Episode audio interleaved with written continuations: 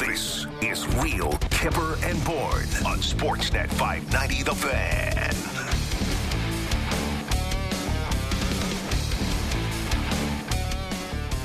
Oh, I am.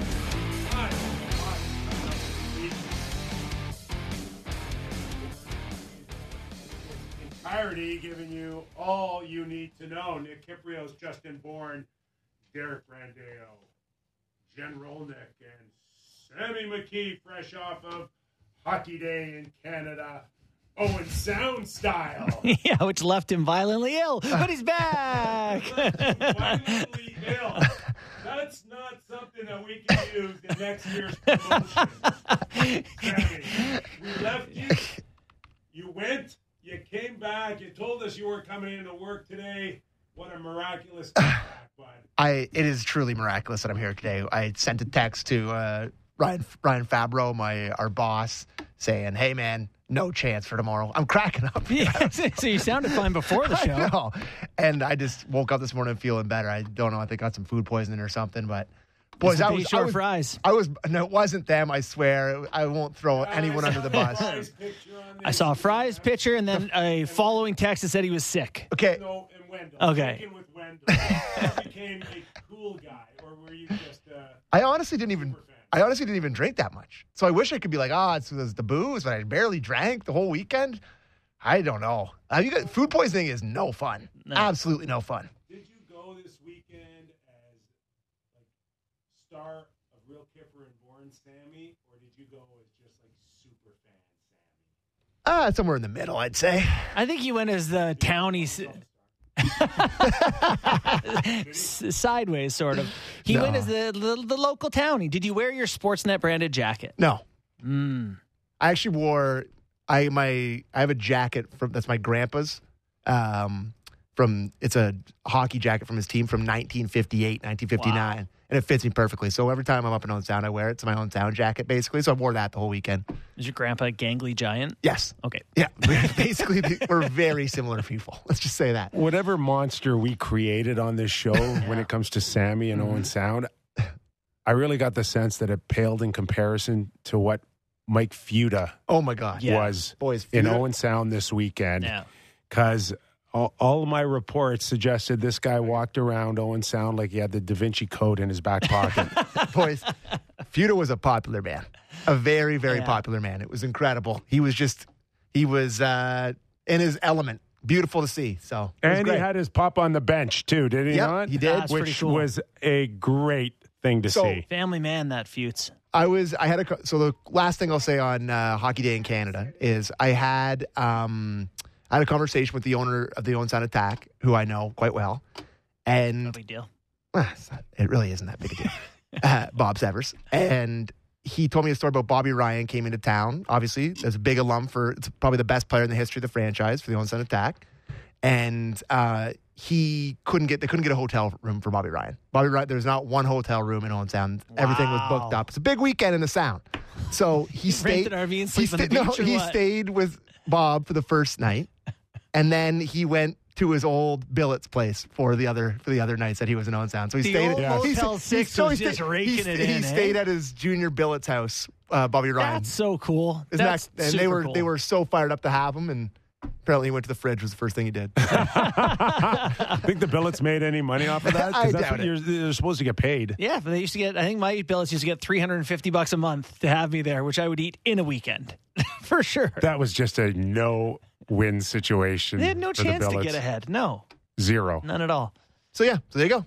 There Great you. Uh, for the record, I went to uh, a sports store this weekend to get my son's skate sharpened, middle of a Saturday. Terrible idea. Got recognized by a few people. Two people told me to say hello and whatever to Sammy, one to you. So that's where we are for context of the show. Oh, that's great. Perfect. great. Great. It's about the math we like. Perfect. Everything else good. You, you, there's just no way you caught any of that football on the weekend, and I, I kind of watched some of it, but I was borderline delirious yesterday, boys. Like I, I was ta- it was on the TV, but I wasn't really taking it. in. Ayahuasca trip. crushed with the Bills out. Yeah. I am. Yeah, I'm I, I could not, not believe happy at all. that the catch at the back of the end zone was ruled not a catch, which it definitively was a catch. So yeah, yeah, but heart, that's heartbreak. not for- why they lost. No, I guess more than that, more than one play. I would say that I was very disappointed as well. But my big takeaway from that football game is Joe Burrow is a bad, bad man.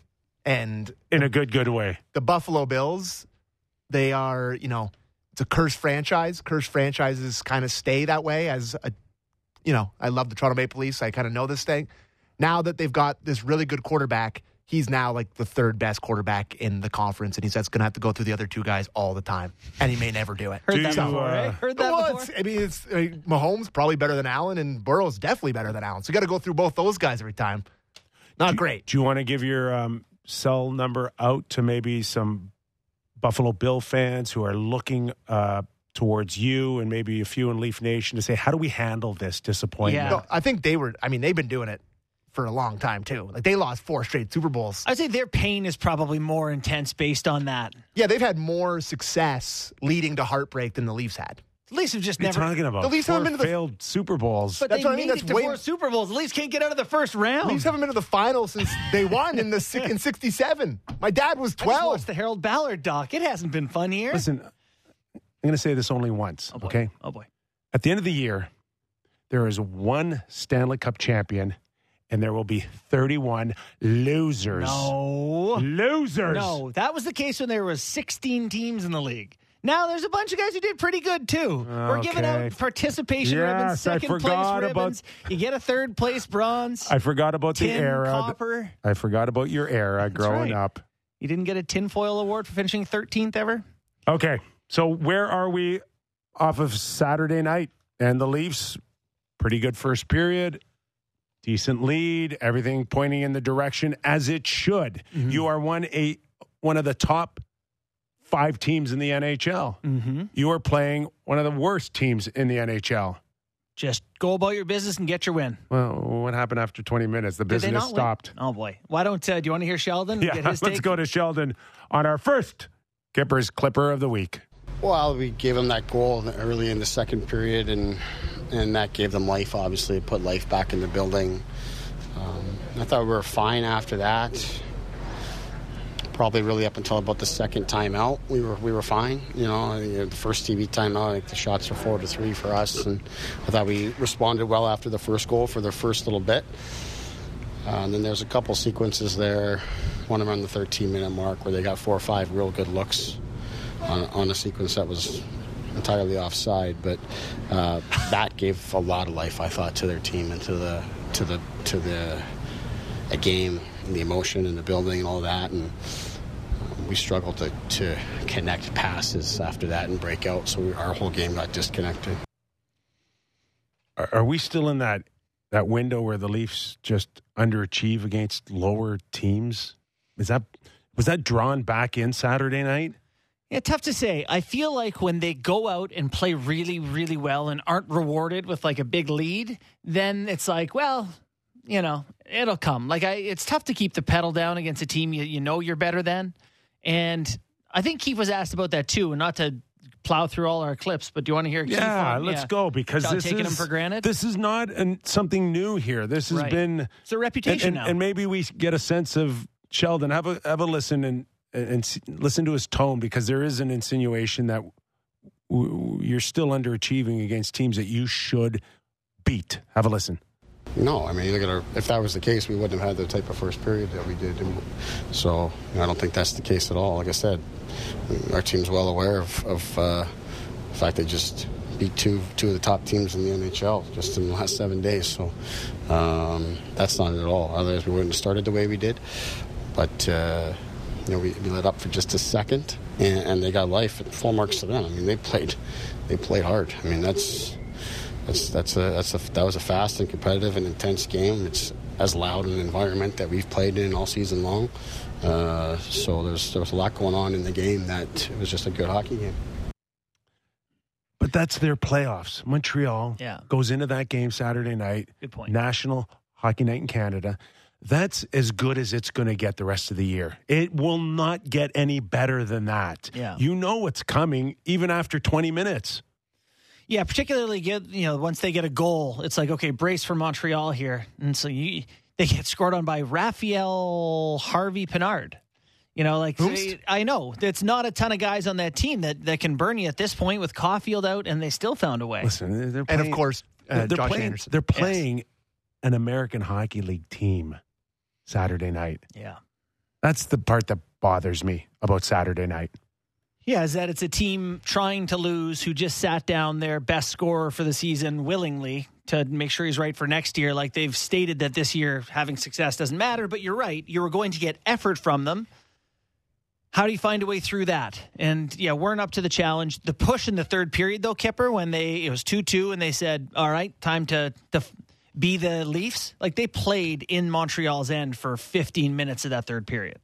Yeah. So you know it's there when they turn it on. played well too. I mean, was very good. his first goal that he gave up to Giordano was mm-hmm. like if he looks like an NHL goalie on that shot, they they, they win the game in regulation. That's how that's how good he was the rest of the way. He actually sneaky leads the league in games stolen this year. Like games where his team underperforms the other team, but he manages to steal it. He's been very good in that regard for Montreal this year. Uh, it just drives me crazy that the Leafs, all they lose to the Habs a lot. Last six times they've played, they've won twice. The Yeah. Leafs. Yeah. So since and part I, this is a maybe a bit of a galaxy brain way out there take, but it does piss me off after losing to that team in the playoffs where they No, it underachieved- matters. That they matters. underachieved and they Yeah. go and they go into this series and they still Yeah. don't want to go in there and kick the crap out of them. They don't play better again. Like I know they're an underachieving team. I know they stink or whatever. You're playing down to your opponents. It's a problem with this team. But with the Habs, it shouldn't be a problem. You should want to go out there and avenge that horrific loss that you had every single time. Why don't? Why doesn't it bother you? I don't know. Uh, Is that fair? no no killer instinct again. Yeah, I mean that's You what know, it, that's what uh, immediately Maybe what I think you of. know it's a firm grasp of the big picture that they can probably play at fifty percent of their best and get two points. They didn't. I don't know. Like They're playing with fire with that though. Yeah. You know what the example I used to JD Bunkis, we did Leafs talk on Saturday night? It's like if there's something you got to pick up on the counter, you only use the amount of effort you expect to need. The Leafs never play harder than they have to. You know, like let's see if we can try this hard and get a win. It's like, well, it didn't happen. Then they turn it up in the third period. All right, try to take this game back, and Montembeault was just really good once they turned it up. Yeah. dangerous. Then the three on three, like, like, I'm watching. Like your captain is John Tavares. He's out there on an extended shift, and he's the last guy back trying to defend. But Morgan Rielly in overtime, he does not care what position he plays.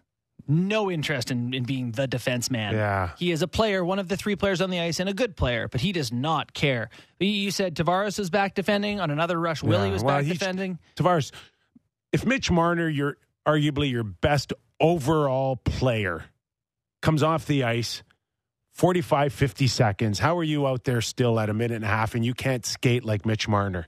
Here, let's watch it together. For me, it's it's well, sorry, the the actual OT winner is yeah. You got Tavares is the guy. Just back go and- back a little further, though. And just like right now, honestly, like Tavares should be off. He, Oh, he no, no, should no, be he's gapped coming up on- on that guy. Anyway, that's not Anyways, good yeah, listen, uh, but I don't know. I mean, sometimes I think that they're okay letting it all hang out on a three on three. Either we're going to win this thing on the next rush or we're going to lose it. But it hasn't worked. You know, like when they have started the Kampf uh, and Liljegren and whoever else, they've had success, but it they get scored on when their best players are on the ice a lot in overtime. Rem Pitlick scores the game winner for for Montreal. So Yeah, the last time they won, they started the game. Who did they just beat in the? Sh- in- oh, it was the Cats. They beat in Yeah, overtime. off They of uh, Willie Nylander's Yeah, finish. But they started with uh, Camp, uh, Marner, and Liljegren to start that.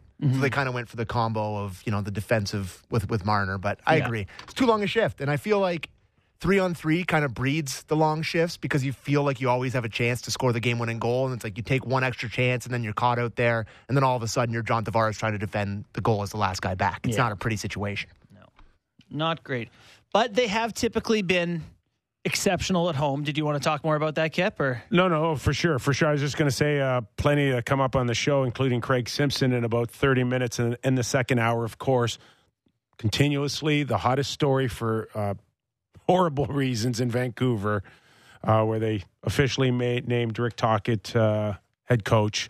Uh, Jason Brough will join us, co-host of uh, Halford and Brough in Vancouver. We actually got a lot to go on outside of the Leafs here because this Vancouver stuff is unbelievable. Oh, and then we can turn it into a little uh, Daryl Sutter stuff. And then you can turn that into Butch Cassidy in Vegas. What is, Ja- what is going on with coaches now? And uh, getting a little vocal, vocal and uh, he goes by Butch Well, sometimes. Is he? Yeah. kind of ripped Oh. on uh, Oh. uh, Jack Eichel a little, little bit. did. Daryl Sutter on his uh, uh, prospect.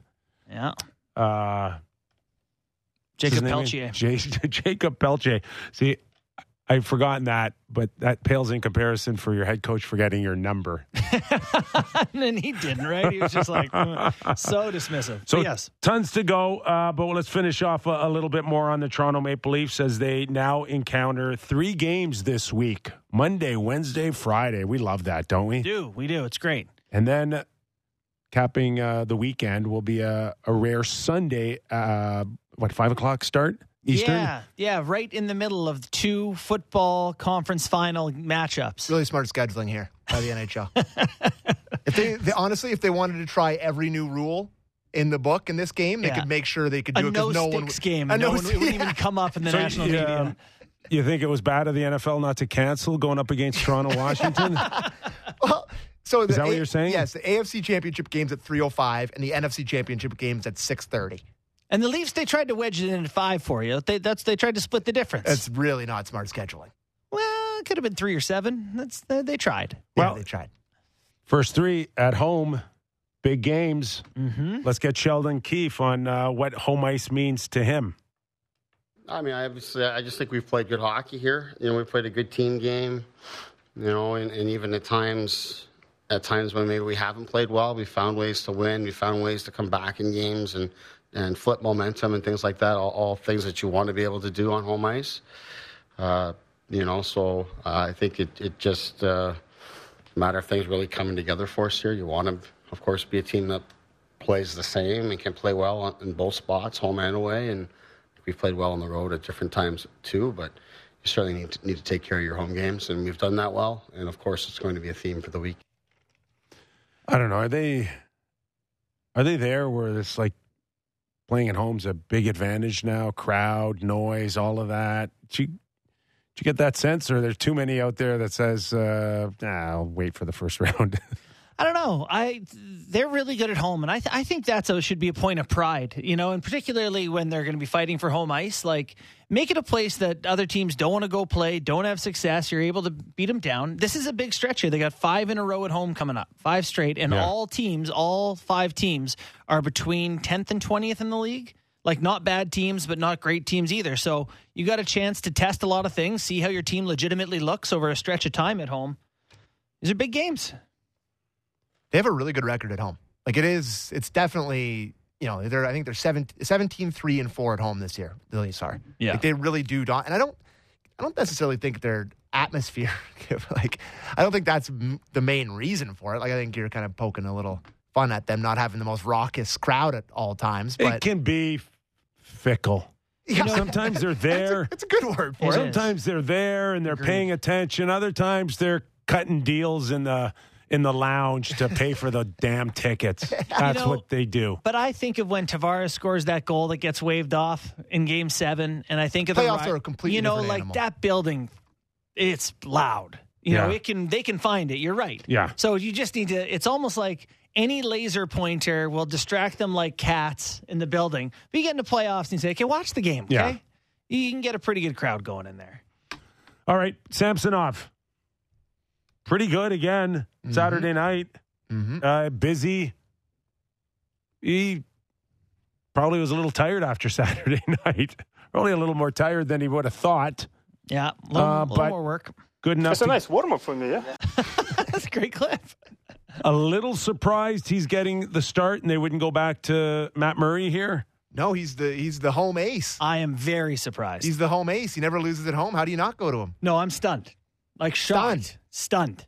Like I can't believe it. What about are you not surprised? Let's go to Sheldon on Samsonov and then we're going to come out. All right. Yeah, I think he's earned it. You know, I think that the door opened for him here in terms of coming in for in relief for us, and uh, when he did, and he's done a really good job. Um, you know, I think he deserved better the other night in terms of a result. So I want to get him right back in here again. And it's obviously, you know, the guys played really well at home for us. So it's a good chance for he and our team to respond tonight. To answer your question, I am surprised, mm-hmm. but I'm glad. Okay. I am. I've I've been kind of calling for this the last little while, and both have had ample opportunities. I think they need somebody to have a long stretch of this type of play, Yeah. and it will go a long way to make people believers. And they're make no mistake, whatever Samsonov does from here on in, whatever Matt Murray does from here on in, they're going into that first round underdogs in net. No doubt. The only question is how big of a gap can you close to make people believe that you can be the second best goalie in this series and still win? Yeah. It's a great question. Um, you know, here's why I'm shocked by it is they do have incentive for Matt Murray to be the guy. If all things were equal, you would like to the guy who you're paying more, who you've got an extra year in his contract, you've you've gambled on. You would like him to end up as your guy. So I'm surprised, you know, Matt Murray's last four games, he's won 3 of them. He's been a he's he's a 9-11 on the season save percentage. He's really only had two his last game and a half have not been great. But it's interesting to me to say, you know, this is Samsonov's now fourth in a row, third third in a row plus the other half of the game that he played. I'm just surprised that they're saying that's enough for them to go to Samsonov over and over and again rather than get Murray Well- back in and reestablish. Yeah, I got to think that four games this week, like Samsonov, he- he's not playing all of them. 100%. So it's just a matter of now, let's just say, for argument's sake, uh, a solid 30 plus shots. Mhm. He gives up a couple, they win 5 2. Do you go right back with him on Wednesday against the New York Rangers, or do you give him the break and maybe Yeah. look towards the weekend? You know that you know, actually maybe it's the next clip, but the you know, Sheldon talks about how you know, over this stretch of games that you you want to in the second half of the season for a guy to start to run with it. Like you want one of the guys to Yeah. to sort of establish themselves and so it could be to your point that okay, we passed game 41, if you play well, you earn the chance to be our starting goalie. I against a, a team that uh, like the New York Rangers, not to get ahead of the Islanders tonight, but against the New York Rangers, if if Samsonov does have a good showing tonight, I would go right back to him Wednesday. I mean, even if you have a number one starter, you don't play him four times in a seven game stretch. So you're going to get Murray in at some point. Yeah. So I think it's pretty And I think it it would be set up better for Murray Friday against on a Friday. team, against the former team in Ottawa. Let's let's go to Sheldon uh, so we can pick up exactly Yeah. what you're talking about uh, on uh, on this stretch in the back half of the season. Well, I don't know what the word. I don't know about separating or anything like that, but obviously we're going back with him tonight, and I think he's he's earned it. I think we've talked about it previously. Is for me, you know, we were, you know, part of part of how we were moving the goalies was early in the season was a managing them coming off of injuries, b trying to get them both reps and get them in the net after missing significant time from injuries, not having them to sit too long coming out of being injured, and then also that both were playing really well at the same time, and then both sort of you know uh, slipped at the same time, so it was harder to have any sort of separation. But I think we're we're into the second half of the season here now, and I think it's important to give guys the opportunities when they've earned it, and Matt will be ready when he gets back in, and he'll get his chance to to go back uh, back with it. But we've got two guys that are going to compete for the net, and uh, we like that. So JB, he had clearly a, a few bucks to check in the first half. They've been checked. Now it's best man wins. love that. I do like the idea that someone can win this thing now, that it's okay. We've given you both a chance. Neither of you has been the guy. So Wow. What's your interpretation of winning this thing? the chance to be the starter in playoffs. Is that not the win? Yeah, well, end of January, early February, you could Right. win, Yeah. and then I don't know what Sure. it looks like by then. And I could win the first six holes in match play and lose the next 12. What- That's an option. what yeah. happens with uh, a couple of bad starts in April Yeah. on on each of them? Do you revert to what you've learned from January to March, or are you really basing it on the current temperature uh, that day? Listen, there's no way to talk this thing comfortable. It's all uncomfortable. They're going into the playoffs with an uncomfortable goaltender situation. Matt Murray's a 9 11, and what's uh, 919. 919? Like, they've been tremendous. Yeah. Samsonov's got really And, nice uh, numbers. We've Yeah. we've said Yeah, it. right. If if you can sit between nine ten and nine fifteen, what's better out there? It's not like there's going to be something out there that's better. That's what's making it hard to get someone else. uh, uh, you're married to it, Yeah. and it it should be good enough. If if the Stars perform, Yeah. and they give you a chance to win, that should be enough. if the Leafs Yeah. goalie gives them a 9 Twelve. well, then they've got a ch- good chance to win. But a 905, they can't even complain. If you can't outperform a 905 right now, can you complain that it was the goalie's fault? I don't know if the other guy doing nine thirty. Probably. I'll say right now that uh, with uh, today in clips that will definitely not come back to haunt me. But if either of the Leafs goaltenders or both of them put up a 920 in the playoffs, the Leafs will make it out of the first round. yeah, I, yeah, for sure. For sure, for sure, for sure. I don't know even know if necessarily that's that hot of a take, but Hard- I hard could definitely. s- that. They'll figure it. Like I mean, You know what happens when your goalie's good? Your team wins. Like, oh, Hellebuyck's good. Look at Winnipeg's Guess- run. Like, guess oh, what? Shesterkin's not as good. The Rangers aren't as good. the most heartbreaking thing about last year's playoffs is that Vasilevskiy wasn't very good. What was he in? He was uh, under nine. In Toronto? Yeah, in that playoff series, he was under nine. Gulp. Yeah, right. So it's like, how many times is that going to happen in, in a row? Not That's the many. scary thing. Bob? Anyways, The other theory I have mm, Love theories. me too. is that that right now they see something that is wrong with Matt Murray. As in physically Yeah, injury no, or technically, technically? technically, Okay. and he needs time now to work on it. Six million dollar man, they're real rebuilding his catching hand. Bzzz. You don't think that there might be something technically that uh, they have not liked in the last two weeks, three weeks with this guy? Yeah, Because everybody talks about it. for sure. No, I, High I- glove. Yeah. Uh, Five holes. let's get Mike McKenna back here for.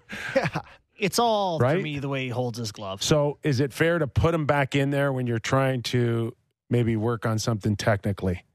Good point. You know, like when I'm just golf analogies today, but you do go work it out on the range for hours before you're supposed to take any swing thought, you know, changes to the range. I'm sure it's similar in any sport. You know, it's got to be in the gym before it's on the field of play. So that's a good point. I could see that happening. Yep. And try to get him right, give put him in a chance to succeed, position to succeed in the late part of the year. And let's just uh, hope uh, Samson, uh, Samsonov can hold the fort. He's been very, very good so far, old Ilya. All right. Uh, little TJ Brodie update out of Sheldon. Hold on, quick question. Yeah. Do you think Kyle would want Ilya Sams- Samsonov to play really well so they could get a cheap starter? We've had this debate before, but A cheap starter by the end of the year. yeah, and then they can move on from Murray and make Samsonov the guy. Is there any chance they see Samsonov as the guy? I, I yes. The answer is uh, all Kyle cares about is somebody getting the job done. Yeah. But as far as now, Like would they Samsonov prefer it to Murray in the end? r- running with it, like who is a better upgrade Yeah, no than one. Matt Murray right now? Where would you go? Yeah, you Cam know, we've Talbot will talked- be yeah, available, Varlamov or whoever. Yeah, we've and you don't want to switch that. no. So Okay. Yeah, I don't see it. I think they're married to this. They were committed to it in October, and they'll be committed to it in April. Sam Montembeault. Mm. By the way, I recently decided I want the Think Leafs to get Timo Meier. I think you're just, yeah, just th- throwing it up on the wall. Oh, wall. I am. You're right with Montembeault more than Meier. Meier, I think, is a legit difference maker. See, Mon- Myers in the Bo Horvat family, is he not?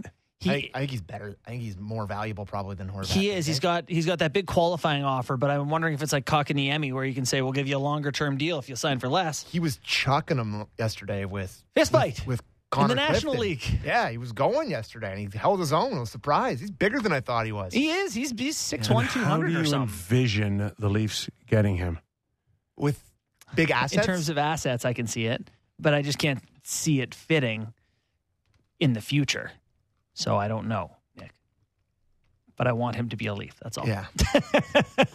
to me, Yeah, we're, he's such a perfect fit for the Leafs right now. In terms that you, it's kind of one of those things that you're going all in on this run, I think he and then leads you the NHL in shots. and then Or you- last I checked, he was top three anyway. kind of figure it out after, kind of thing.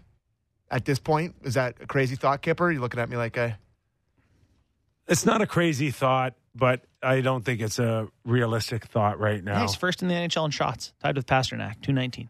Like you're talking about. Uh, well, first of all, you, you ever even dream of being in the conversation? We know that you have to give up Matthew Knies. Mhm. You know that, Yes.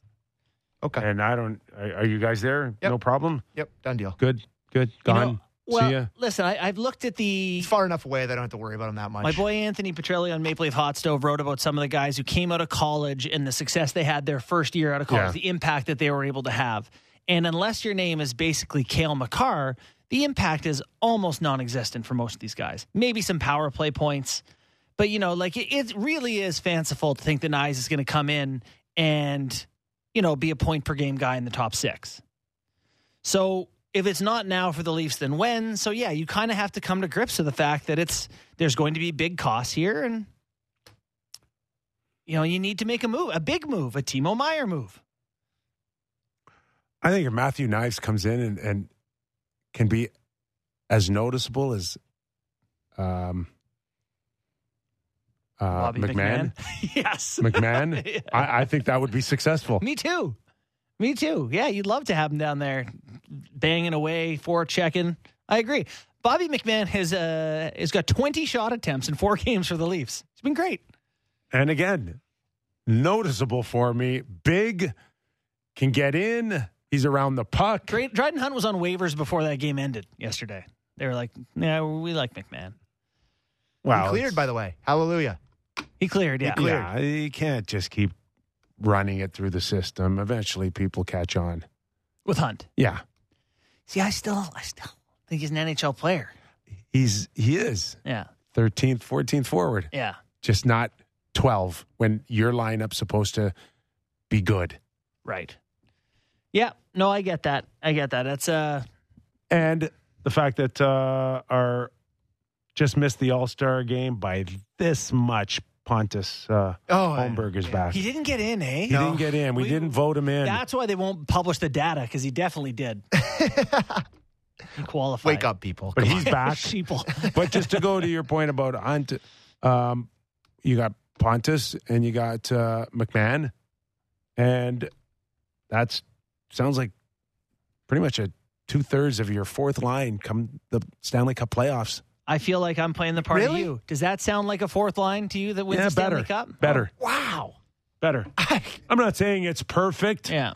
and I don't know who that third guy's going to be, but these but if it's two a player, guys. if it's David Kämpf or I, The- these two guys have a versus center. chance to be in the lineup in game one of the Stanley Cup final. I can see it. And they look to me a little bigger, a little heavier. yeah. Do they have a mean streak like Corey Perry or Maroon? No. Will they ever? No. But this is better than right now Hunt and uh, Aston Reese as two thirds Yeah. for me. And who else? Uh, I never know it's a drop in your Yeah, voice. The line of Kämpf with uh, McMann and Aston Reese or whoever, Kämpf and Engvall McMann, I forget who And who exactly it is, is uh, has controlled the play. When they've been out in their minutes together, they've had something like two thirds of the shots and a, more, more of the scoring chances and everything. So you're right; they have controlled play in a way that you would like your fourth line to, whether you know the names or not. They they've had success so far. Okay, let's go to Sheldon on uh, getting uh, Pontus back in the lineup. Well, Holmberg just bringing him back in, and you know he, uh, obviously he, the illness sort of hit him pretty hard at a time where he missed four or five days away from the rink and away from our team, and and then we didn't have a lot of practice time and stuff to get him back going, and uh, you know that we were left we were taking a day off right at a time when he needed to get some volume in, and it just made sense to get him down and get him some proper reps and, and playing lots at the HL level. But knowing, knowing he was going to come right back, and in terms of Hunt, that's that's that's that's Kyle just managing the roster and all those kind of things. But we like a lot of about Hunt as well, and we'll see what happens here today. Um, take it from there. He's like, "That's the GM, guys. I'm the coach." So he was sick, eh? Holmberg, my God. Four or five days away. Wasn't like me. Not like the great Sam McKee. Didn't come right back. This time tomorrow, we could be wishing that they dressed you tonight. I don't think you want that. Not a lot of pace to my game, boys. Fellas, I got out in a rink I'm thrilled. yesterday. Got, went for a little skate, hockey puck, skating around. I got to tell you, it felt amazing. I need to play some real hockey, but a little disheartening. Uh, A little disheartening that I'm so much worse than I once was. oh, buddy, wait till you get to my age. You're like, did I really play? like I used to be able to do Seriously? this. like, like, I know. like one of like 700 in the best league in the world? Are you kidding me? Right. No, it uh, goes quick. Goes quick. But you're going tonight. I'm. I'm gonna. I'm going to the game tonight, You're going yeah. to the game tonight, Very excited. and My you're not. son's You're not first going NHL with. game. Yeah, you're not. You're not taking Sammy and I. No, I'm not. Unfortunately, it's going to be my son and my wife will be there. And uh, yeah, listen, I'm going to be wearing the Islanders gear today. I'm a, I love the Leafs. I am under legal obligation to wear Islanders stuff tonight. I need everyone in Leafs Nation to know that. I'm not on here hating on the Leafs because I'm Oh, a but if they Isles. lose, we're blaming you. you know how the game's going to start. Eh? Your kid's going to be right into it, and then like ten minutes later, it's like, "What's that? Oh yeah. What's that?" You think I'm going to get 10 minutes into Uh, it? it's, a, it's a speaker. now watch the game.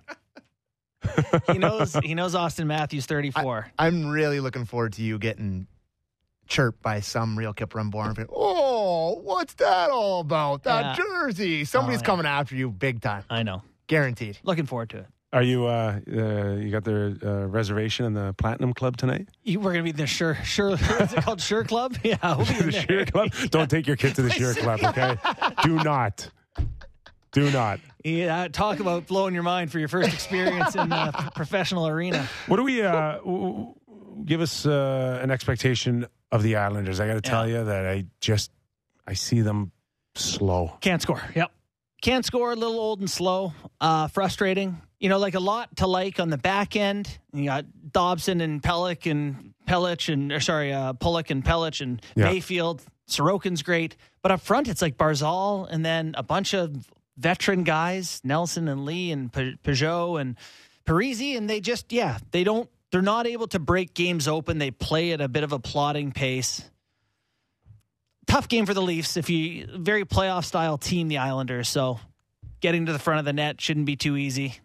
Barzal not even going to the All Star game. That's that's your star. Yeah. That's your face But you of don't your think franchise. so. The NHL picked the guys, right? I don't know. I know, but we don't believe that the NHL said, "Hey, Islanders." we can assume They that called someone and said, "Who do you want to go?" we can assume that uh, I would imagine that they would have liked to have Barzal there. See, I think they probably called Lou and said, "You know, what do you think? Who, which one of your guys here? Nelson, Lee, Pageau? Who, who's it going to be? Barzal?" And they said, and "I bet Lou said, you're not taking that Barzal kid, not the way he's been playing this year. There- there you're not is, rewarding uh, that. There's million. He's got 12 goals. probably been a precedent set on that a few times. Yeah. I, I'm thinking they are, don't like Barzal's first half, or L- Lou doesn't. So they So- send the guy who works hard and he's a Saw some uh, So he goes to the Bahamas for five days. He just must be crushed. oh ruined. last week. I saw that there was some fire Lou chants at the old UBS arena. We're there. Yeah, Missing the playoffs, uh, an Very option. real possibility. An option. Like is it? Can, is that a card that Lou can play still these days? I think Lou is in a position where maybe he needs to push. Like they do have that playoff style team that it wouldn't shock me if they upset someone in the playoffs. Like they just got to get in type of team. But you know, you got to get in. You got to win a lot of hockey games to get in. They need to make a move to ensure they got a chance here. they're they're fading here. Like they're you know they got they're three points back at the last spot, and the Penguins have played two less games than them. Like it's heading in the wrong direction. They need points desperately. Fancies are ugly too. Like they're just two, five, and three in their last ten. Maybe uh Florida back in it. maybe Lou would be so not kind to trade Mayfield to the Leafs. Now we're talking. You would need the Leafs to go, or sorry, the Islanders to go on a significant. What's the opposite of a heater? Freezer? A Freezer. Would you trade Sandin for Mayf- Mayfield? Yes. Yeah, I Yeah. would. I would. Shoots right though, doesn't Mayfield? Yeah. Yeah, I would. Yeah, maybe not. I don't know. That's a tough one. One But- year, if you if you're gonna maybe get him back, but I think this is the last year of his contract. He's gonna just he's re-sign him. impactful. Mayfield to me. Like, huge. Can you That- check on that? Yeah, I think. I Is think he it- UFA? I think he is. So maybe I wouldn't. No, do he it. might have another year. I think he has another year. Hmm. I think he signed uh, an extension. This is the last year of a five-year contract that he signed in 2018.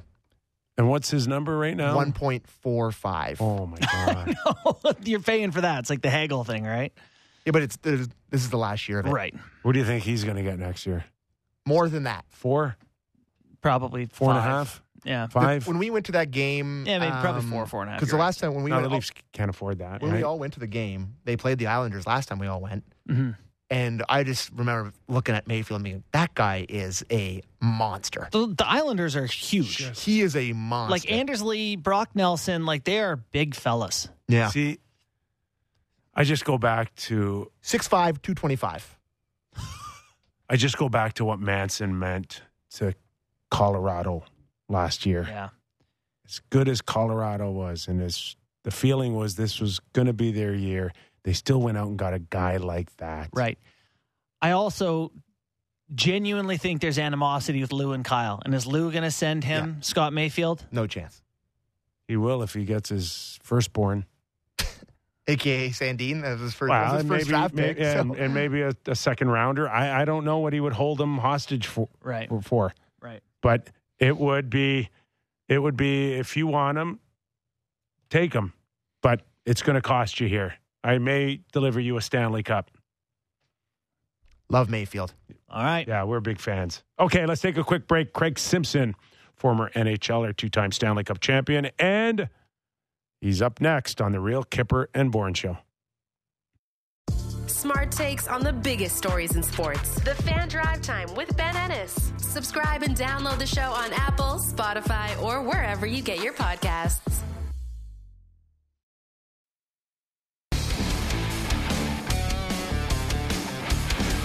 As we get set for tonight's clash between the New York Islanders and the Toronto Maple Leafs, let's welcome in Craig Simpson, fresh off.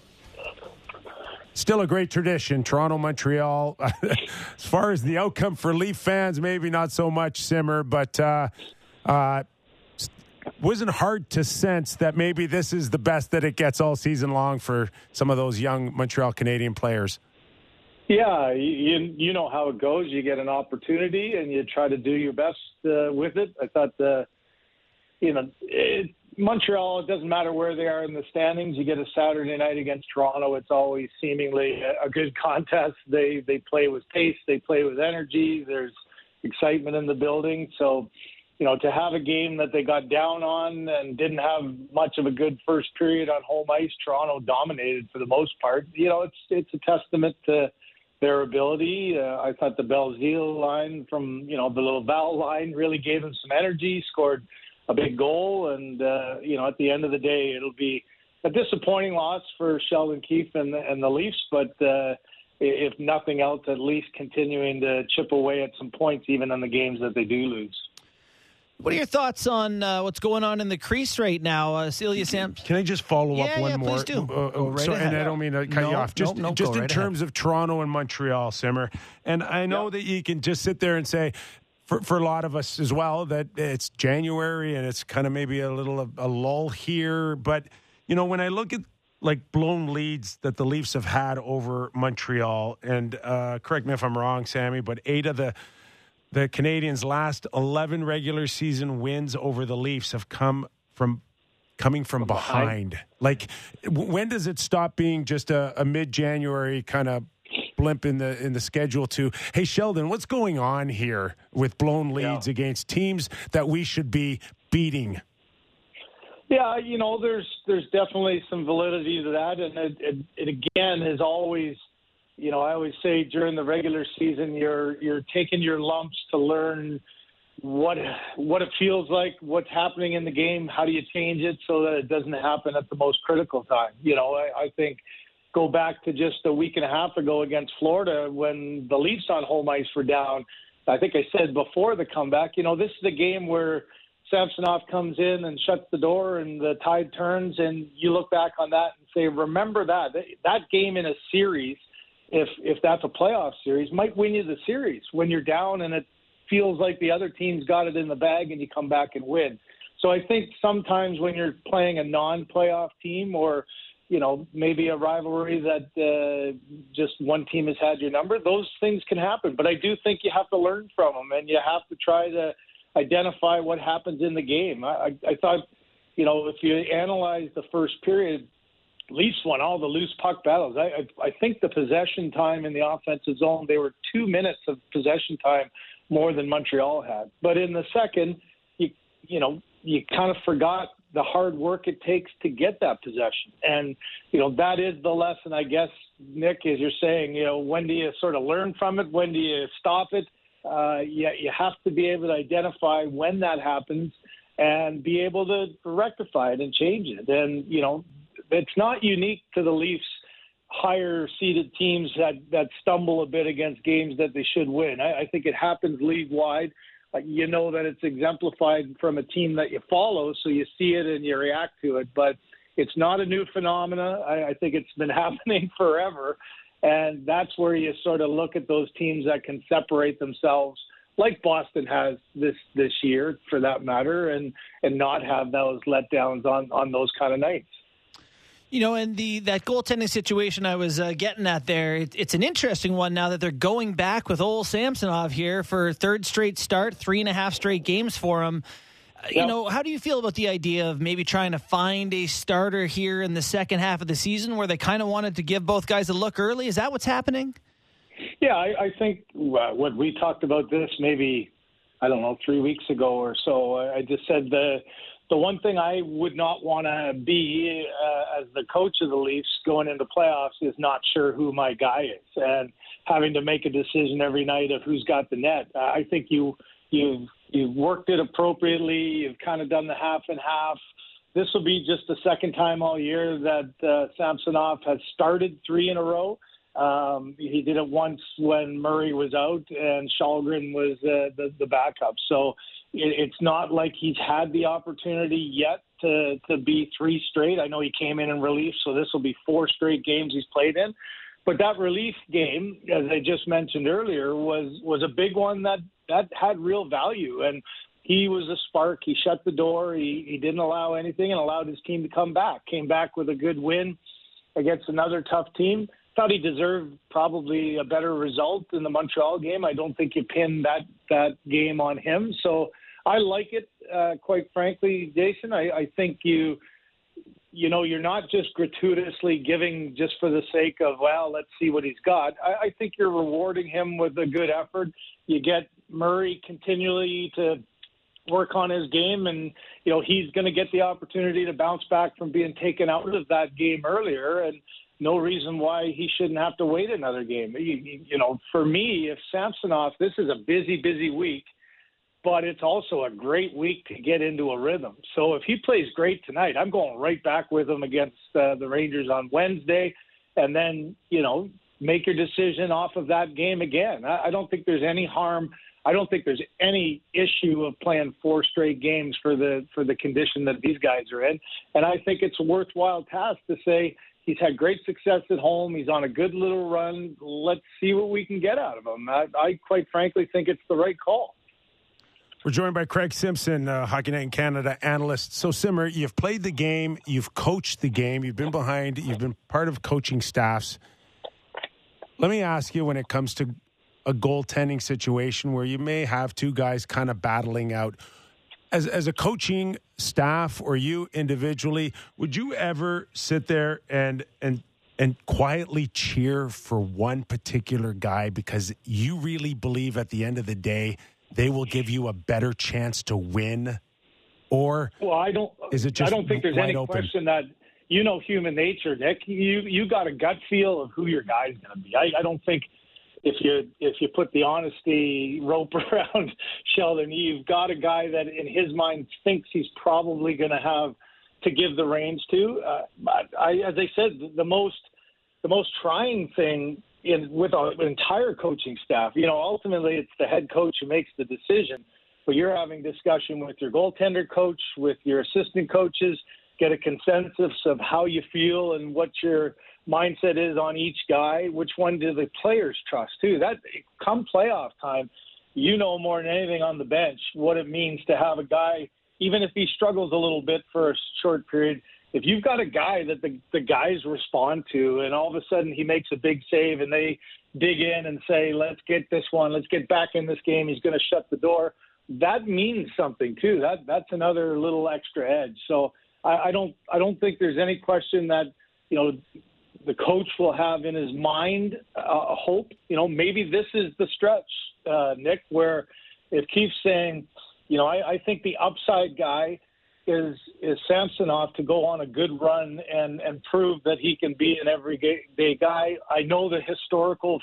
Like, look at the history for Murray. He's okay coming in as the rescue. You know, he came in as a rookie and went on the cup run. The second year, it was Fleury's net until he stumbled, and then Murray came back in and, and went the rest of the way. So I think historically there's there's that comfort there as well. But you know, I wouldn't be shocked if you see a good a good game tonight again by Samsonov that you might see one or two more starts in a row to see if he can get on a roll. And and I would like to have one guy uh, stand out in front of the other before you get to playoff time, so that so that you're not sitting, you know, with a bit of a, a tough decision of who we're going to start tonight in Game One of the Stanley Cup playoffs. Simmer, the Leafs' fourth line, like third and fourth line, has really been interesting over the past couple years because they've done something other teams hadn't, in that they've kind of gone with veteran names that you know that are out of their prime. We've had Simmonds, Spezza, Clifford, Thornton, Marleau, all these different, yep. you know, name dudes. And right now, Bobby McMann and Pontus Holmberg, who are absolutely not names, look like they may be a part of the bottom six. Do you believe that inexperienced young guys like that can have the impact they're looking for over the way that they've gone in the past?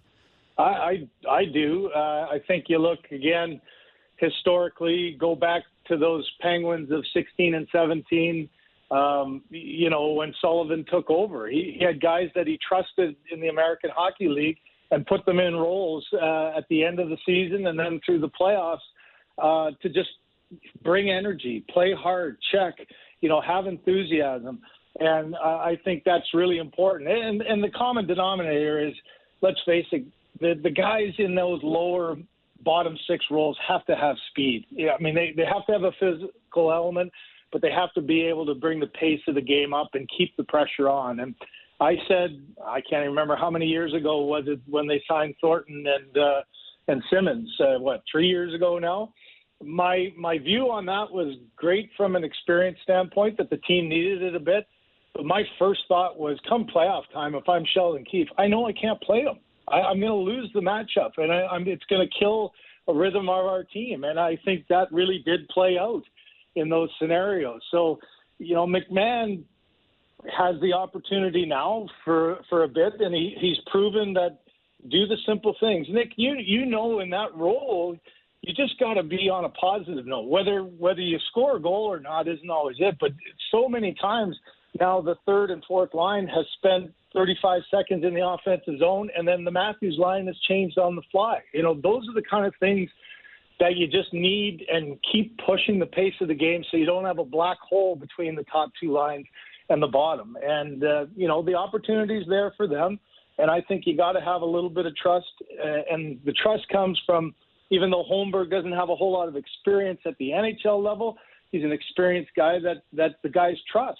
And I think the key is having Kerfoot in that bottom six as well. That instead of you know wasting a, a top six spot, he's another guy that can give you some offense, but also gives you a great you know all around game in that bottom six. And and just identifying your role and just uh, embracing it and yeah. and just feeling like this is this is what I do to help us win a Stanley Cup and be locked in. Don't be that guy that just uh, is temporary. He thinks he's temporarily on the fourth line, just waiting for the bump up eh, because yeah, I, and he's looking like, why am I? I am going to get right. my chance if I can score here. Yeah. No, play the role and play it hard. And I think you're starting. You know, look over the last well, they Sheldon Keefe years here. There's no question that he has more trust in his third and fourth line uh, this year than he has at any other. And and because of that, Nick, because you do have more of a defined role and guys who, who seem comfortable playing it, excited for the opportunity, and bringing energy because it they do really say, hey, this is a chance for me to stick on this team and have an opportunity to play.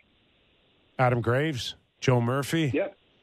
Right. Yeah, absolutely. Uh, you got it, and it's the push. It, it, it's it's keeping the pressure on, and I've said it. I've said it more in games this year than I have in the last three years for sure. That they might not have scored, and they've actually scored a little bit more maybe than in the past.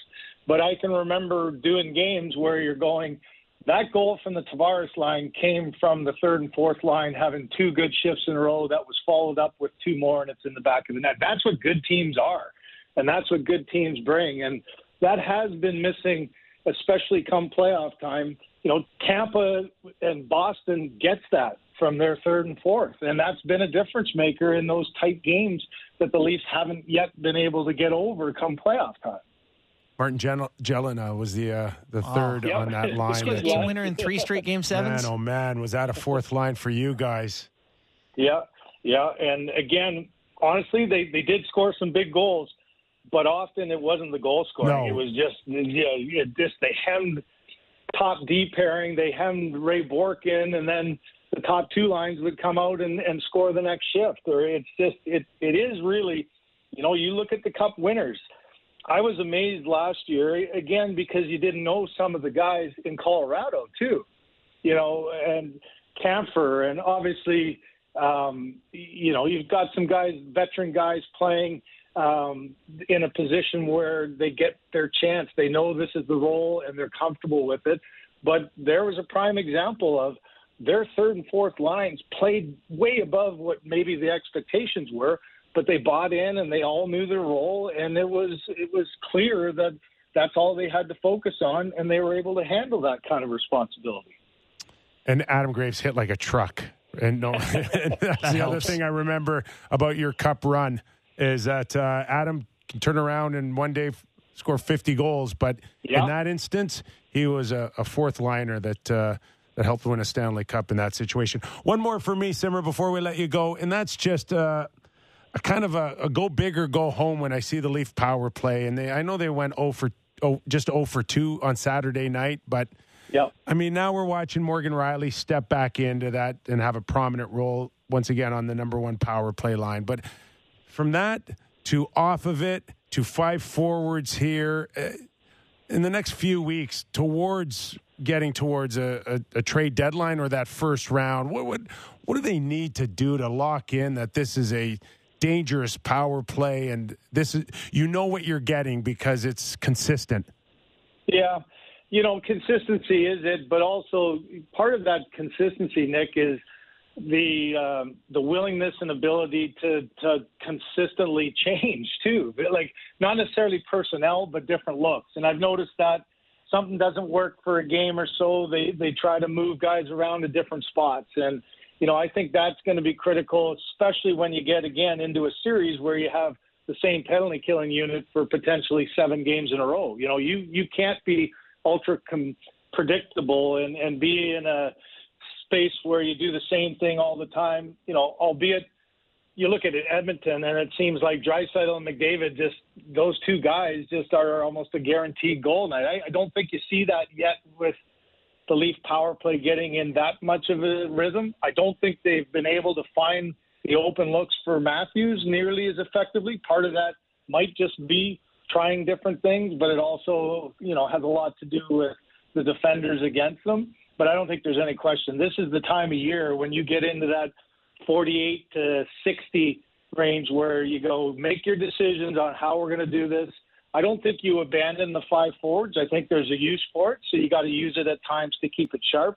But there's no question if Morgan Rielly's going to be that guy, you got to find something positive to happen for him. I mean, he needs one to go off somebody's rear end, a defender, and get a goal Right. and get the zero off the board. And he needs some some confidence. He needs some positive things to happen here soon. Simmer, it's going to be a busy week for you. Four games, uh, the Toronto Maple Leafs, right up until Sunday's uh, matchup against the Washington Capitals. Uh, have some great calls, and we look forward to your uh, your uh, appearance next time on the Real Kyper and Bourne Show. Thanks for doing this. Thanks, guys. Take care. Have a good week. Thanks, Emmert.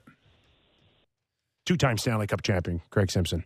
Mhm. I love the idea about a fourth liner who wants to be a fourth liner, who's like, I'm here to be a fourth liner. I'm so pumped to have this role.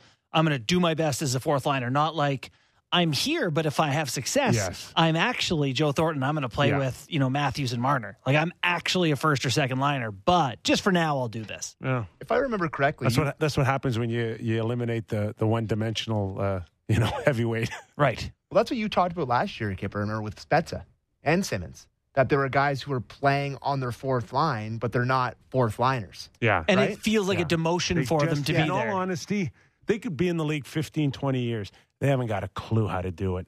And that's not being disrespectful to Jason Spezza. It's actually a compliment. He is Because he played on a top line his whole life. I'm so good. Yeah, he- He's just put in a spot where it's like looking around the room, going, "Seriously, no one else can do this. I got to do it. Okay, I'll I'll do my best." Like, dump and it he, in. and he did for the most part. He did it. Jason Spezza was an unbelievable Leaf trooper, did everything asked of him, but it's not a natural thrill for him to go out there and get punched in the face and block a shot for the team.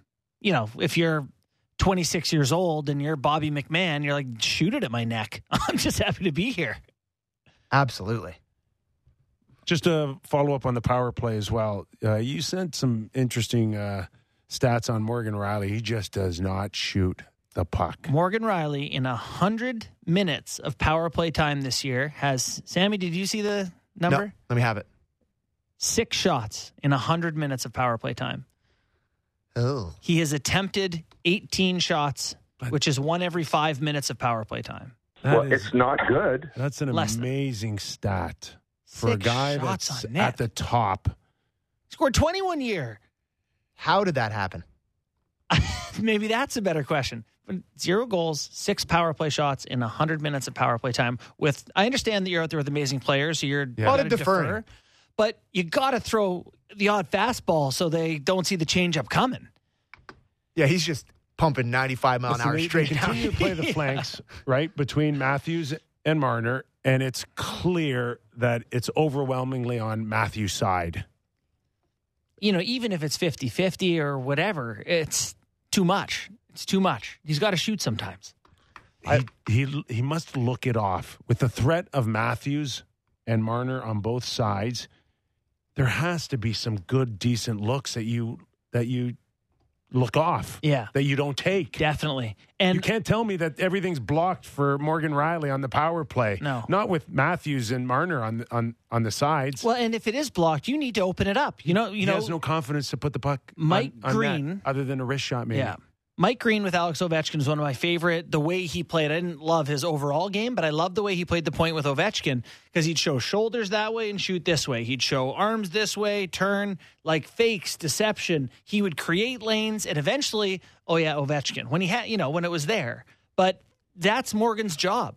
Is we all know that Matthews is a shooter and Marner can facilitate, but it needs to be you know, you, you're uh, think of yourself as a magician on stage doing misdirection. You got to do a bunch of stuff before you throw the ball to the, you know, or you give it to Matthews. he just, I don't know. Like you just wish that he would. I love power plays that have a bomb at the top. I don't know. It's because maybe growing up with McCabe, like I just I've got used to that sort of thing. I love that sort of thing. Having, and I know the analytics don't love that, do they? No. The point shot. No. But the threat of it still needs to be there for me, and I think that's why.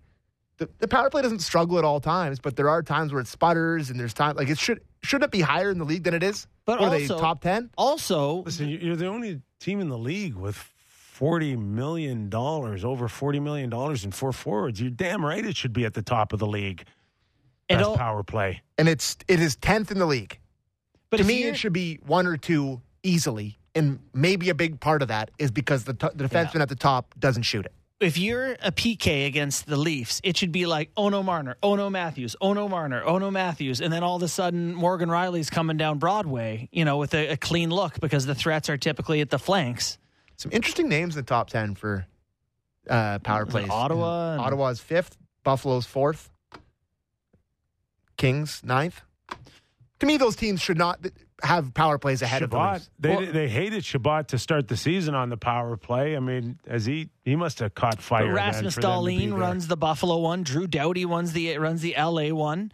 You know, Tampa's up there because of Hedman or Sergachev. Sorry, Kucherov. Kucherov, too, yeah. Feeding. and then the Oilers have you know who they have. The special teams to me is something that's concerning. Going Well, into the the power playoffs. plays killed them. You know that, right? I do know that, and I know, and their their penalty kill going up against the Lightning in the first round, it's got to get better. It's not good this year. It's 17th in the league. Yeah. I was going through the um, a couple of articles today and potential names for the, the Maple Leafs to add, and I skimmed over a couple of like offensive D men because really, like, is that what the Leafs need?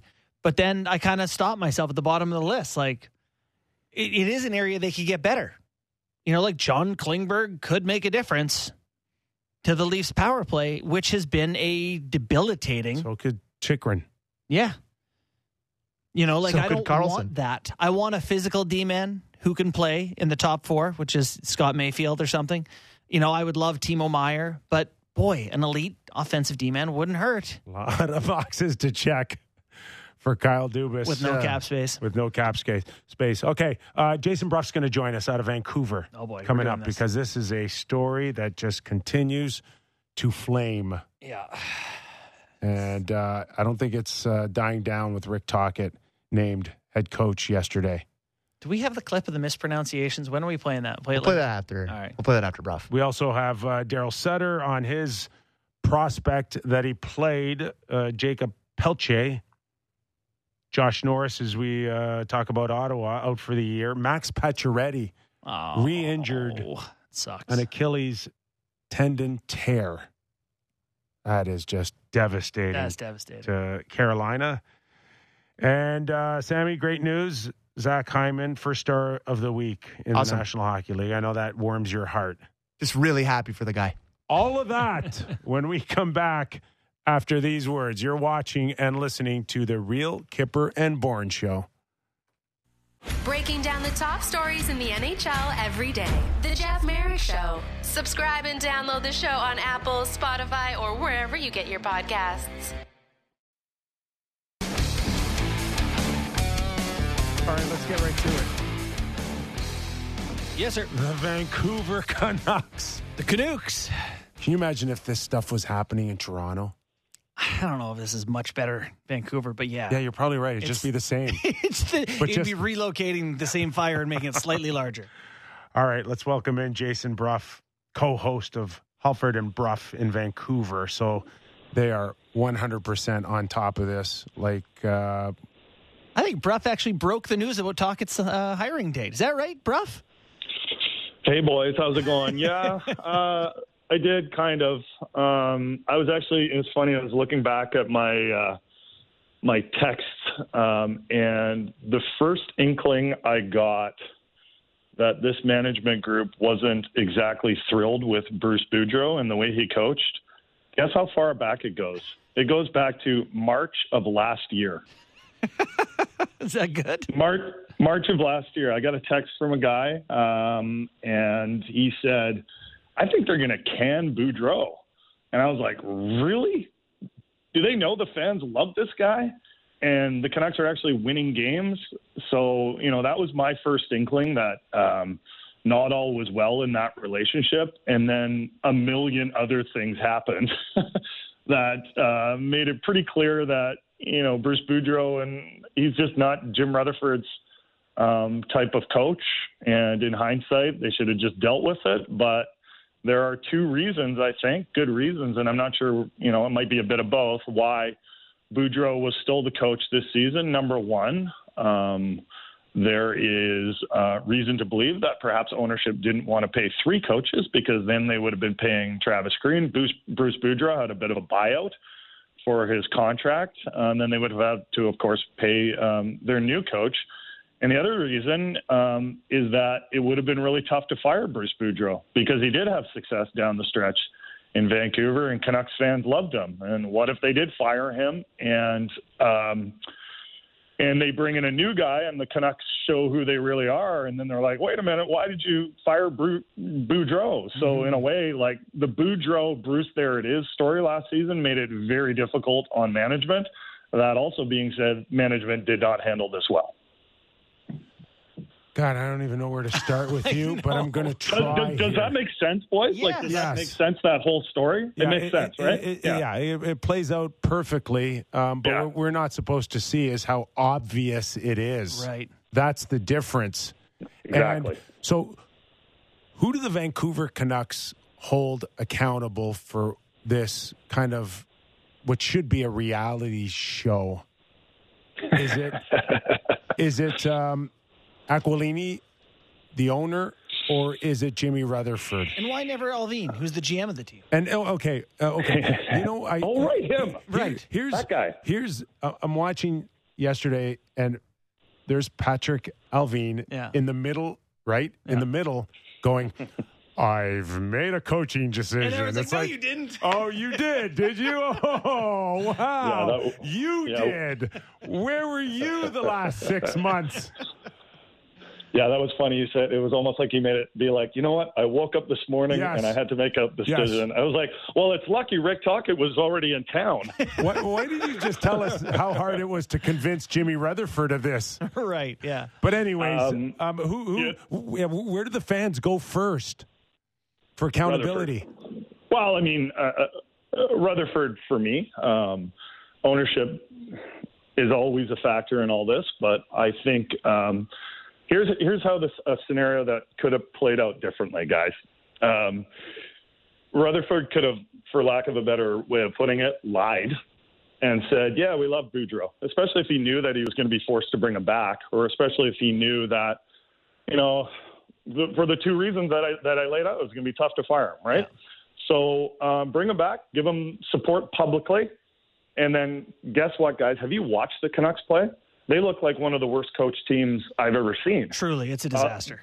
Yeah, like the like the Bruce there it is would have died out, and it would have been like, hey, Bruce, fix the PK. Bruce, you know, like why are the Canucks surrendering five goals every game? Like that's the thing about all of this. Um, you can believe two things, like, and this is what I believe. Number one, the hand, the management handled this badly and um, was unfair to Bruce Boudreau. Number two, Bruce Boudreau deserved to be fired. Yeah. Right? You can Yeah. believe both those things, right? Yes. No, it absolutely makes sense. So then where does the owner fall in this? Because if Rutherford wants to fire him, it feels like the story everyone says is like, oh, but Aquilini didn't want to pay three guys or whatever. So, you know, is it ownership meddling? Is the fan base spinning some any resentment there? Oh, of course, there's resentment there, but it's all you know. It's it's hard to pin down with the exact words because we never hear from the owner, right? Like Yeah. he's he's not a pub, he's not he's a public figure, but he doesn't do press conferences. He, for some reason or other, has stopped tweeting this season. It seems a little odd, but like we just don't know. So unless I'm you know you know like hack their emails, then and I'm probably not going to do that because it's wildly illegal. Then I don't know what's being said behind the scenes. Um, I always think like, you know, if you take a job as the general manager or the president of hockey ops, like you have to know what you're getting into. And sometimes you're going to have to deal with an ownership situation. And the decisions that you make, you have to own them. And if you don't want to own them, quit. Right? Walk away from the job. And but if but if you but like re-signing JT Miller, there's this big thing like, oh, his ownership, I bet. Well, okay. I mean, even if that's true, it was still Jim Rutherford and Patrik Allvin that were in charge when JT Miller was re-signed, and you know, I mean, that contract. Like, do you know how many people in Vancouver were like, "Don't do that"? It was the same people that were saying, "Don't trade for Eric Branson. Don't sign Loui Eriksson to the long-term contract." Don't trade for OEL, right? And so those people, so part of the reason there's so much anger in Vancouver and it reminds me, frankly, of of the Leafs pre Shanahan. Like there, there's like all these people saying like, "Don't do this," and then they do it, and then they're like, "I told you so." So maybe you should start listening to other people and stop doing dumb stuff because so many of the Canucks issues, and this is really frustrating. Like they are um, self-inflicted, right? They're they're all self-inflicted. If they would have just done nothing, they'd be in a better position. Um, over like if they'd have put like I don't know a rock in charge of this team, um, they would be in better position because they they've made so many self-inflicted mistakes. We're talking to Jason Brough, who does a great job covering the Vancouver Canucks out west. Uh, Jason, do you buy into the thought that uh, Rick Tocchet uh, was going to come in and straighten JT Miller out, and he's exactly what JT Miller needs, and blah blah blah? I think it's part of it. I think it's it's what they're hoping. You, um, you went and spent fifty five million dollars on a guy that needs straightening out. Are you Yeah, kidding know, me? Yeah, I mean, I, I think that's part of it, but I I don't think that's the lead thing. I think the lead thing is um, can Rick Tocchet teach this team how to defend? Like I'm doubtful about it because um, I don't think they have enough players with like the just like the instincts to play defense.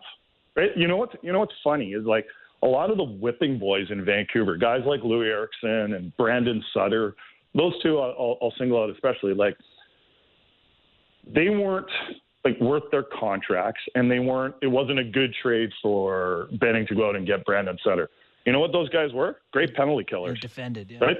They were great penalty killers. Like they weren't, they weren't, they, they, they, you know, whoever was coaching them, whether it was Willie Desjardins or Travis Green, like they put a ton of defensive responsibilities on those guys. Like Brandon Sutter would constantly go out there against the best players, and he'd be given that job. He was a right shot guy that the Canucks had been looking for. Um, to win faceoffs on the power play or on the PK forever, and they haven't found that guy. And you know, you got all these guys. You lose, you lose Sutter, you lose Eriksson, you lose Tanev and Edler, and you go, why does the PK suck? And you're like, look at the guys that are out there. They're not penalty killers, and they got a PK that's rolling at 66 percent or whatever. It's pathetic. Yeah, 66%. I mean, imagine every time the ref's arm goes up, there's a 35% chance the other team's about to score in the next two minutes. It is a terrible equation. So I guess Yeah. my question with some of these decision making is, you know, you mentioned Rutherford is your guy that's kind of taken a lot of the heat for this. You mm-hmm. know, I, a lot of it feels like he hired so many people this offseason or the in the last little bit here, and none of them had experience, right? Allvin, uh, Castonguay, is it Granado? Um, you know, even the Rachel Doerrie situation, like all these people who hadn't had extensive runs in hockey before. To me, doesn't that quintuple the pressure on Rutherford? Because you're saying, I don't need anyone who's done this before. I've got it. You know, I will be the guiding light. And to me, the the hires amplify the pressure on him because he has said, I will teach them. I'll be the veteran guy to lead the way. Instead of, you know, basically saying, uh, I need some help here. You know what Jim Rutherford didn't have experience in? What's Working in a Canadian market. Fair enough. where where you throw out comments about your coaching staff, and guess what? People are going to look into that. You know, he was in Carolina for a long time, and um, I mean, I'd love to go to a game in Carolina. It looks like fun, but it's not exactly a a madhouse for hockey. You went to Pittsburgh where you had a lot of success, right? There's some good reporters and some dogged reporters there, but you won two Stanley Cups, right? Like it's it's and, and also like the team he took over there. There seems to be this narrative that he turned this team from like nothing into into like a Stanley Cup winner. Like yeah, he made some good moves there. He made some trades. He found a whole line with Kessel and Bonino and Hagelin. Like those were great trades. He brought in guys like Trevor Daley. He did good work there for sure. But he didn't turn that team from like the worst team in the NHL to a Stanley Cup champ. They were just underperformers in the playoffs. It got ugly Right? for him at the end too. He was tired. He was burnt out. Mm-hmm. People weren't happy with him. He wasn't happy with their board. It got ugly at the end there for him. Yeah, no, it did. You know, and actually, uh, Bourne, I wanted to ask you a question. Hmm. Uh, you won't come on our show anymore, so uh, I wanted to ask you a question. I, I'm exclusive. He's exclusive here. right. I so we- Kyper and I are an we put him away at night. I, I, I don't blame you for not coming on our show. I wouldn't come on our show, but I have to. Um, when the New York Islanders hired Barry Trotz, Yes. because I know you follow the Islanders really Yeah. closely. When they hired Trotz, were there people out there that were like, not even Trotz can make this team play defense?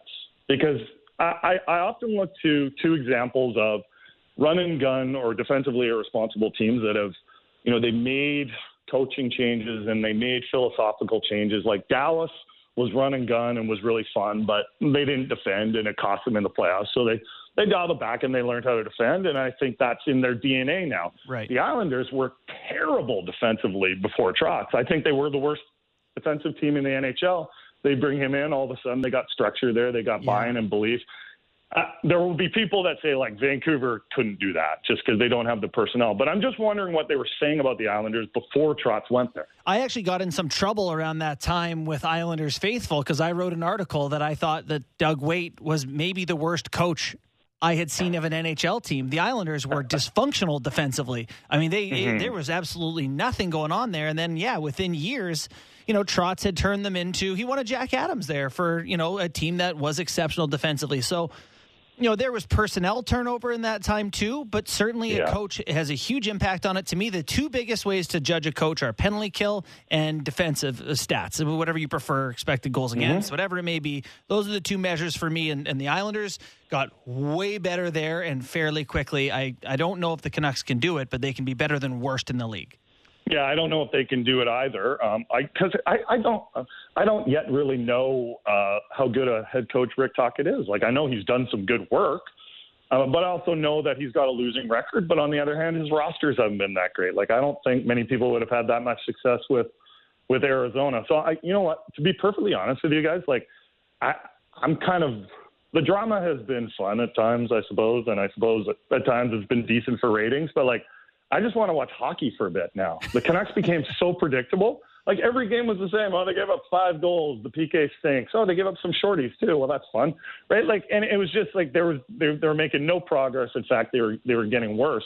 I want to see what Tocchet can do with this team. You know, whether it works out or not, I think is going to be interesting to watch. There are times when I think uh, Rick got Arizona to overachieve. Yeah, um, and I think he he can push a few guys, but. Um, one more for me, Jason, before we let you go is is it, where does this does this get better for Jimmy Rutherford? Like I, I just I'm with you a little bit moving forward here. You got JT Miller, who's got an untradeable contract right now. You got Bo Horvat on his way out. Um, You've got uh, Brock Boeser, who we think is on his way out. Garland may be looking at a buyout. Ekman Larsson's been a disaster. Myers, we think, is on his way out. Like, please stop. Please stop. Who, please who, stop. Please how, stop. How, does please how does, stop, Chipper? How, how, does Jimmy get himself out of this mess here? Does how, can Rick buy him time? Can he or like where's the end game for Jimmy Rutherford to turn the perception of Vancouver Canuck fans? Yeah, I mean that they, they have a massive challenge ahead of themselves. I'm, I'm doubtful they can do it, but I've said a billion times about this team. Gee, I hope I'm wrong about this. I rarely am, but you know, I hope I'm wrong. But they say like, you know, it, it's funny they they have this whole thing where they're like, uh, I know Canucks fans want a quick turnaround, and the mark is like, no, we don't. We, don't we just want it done right. Right, and and like I think in some ways, like I think they they think a quick fix is like three months because Jim Rutherford seems to think that he can get this team turned around in a year or two. Those are his words. He had an exchange with Thomas Drance in the, uh, not this press conference, but the press conference the week before, where where where you know he asked Drance, he was like, "Well, what do you think is a quick turnaround?" And Drance said three years. And Rutherford was like, "Oh yeah, we can do that." Like, well, I thought you were going to say like three weeks or something yeah. like that. And he's like, "No, like he's got to turn over this roster. He's got to trade, like you say, like there's so many bad contracts. He couldn't do it last off season. You know, I think it might loosen up a little this off season, but I think it's still going to be tough to move out money. It's going to be expensive. They don't have prospects. They're capped out. They're not a very good team. Like, does that seem like a team that can be turned around in a year or two? I don't think so. Yeah, when you see them lifting the cup in five years or whatever it is, it's the, not many names left on that roster. Hughes, Pettersson, Demko. No. Well, and and and the other thing too is like there's this. I don't know. I, this may be a bit unfair to say this, but like people seem to believe that Hughes and Pettersson, like those are the only two elite players that they're going to be allowed forever, right? Like go find other guys. Don't you think it changed? Like Colorado had MacKinnon and um, you know Rantanen and Landeskog, and then they found Makar, and it was like a game changer.